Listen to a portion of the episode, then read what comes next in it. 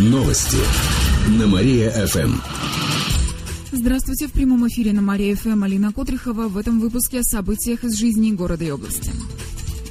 Более двухсот проектов претендуют на бюджетные деньги. Недавно состоялся конкурсный отбор на участие в проекте по поддержке местных инициатив на следующий год.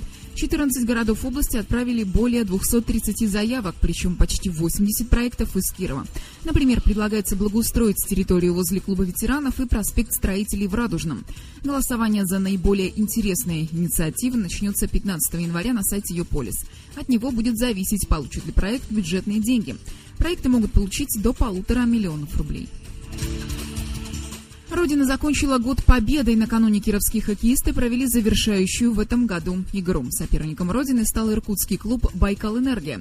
Матч проходил дома. Он закончился со счетом два один в нашу пользу.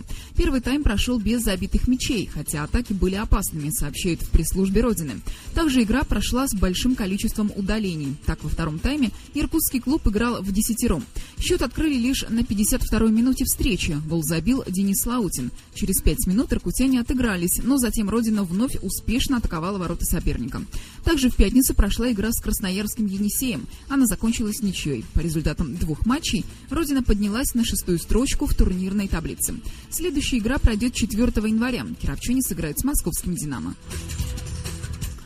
В новом году начнутся морозы. По прогнозам метеосайтов, сегодня днем будет до двух градусов выше нуля. Вечером пойдет дождь со снегом, завтра погода останется такой же. А с первого января начнет немного холодать. Температура днем опустится до минус двух, вечером пойдет снег.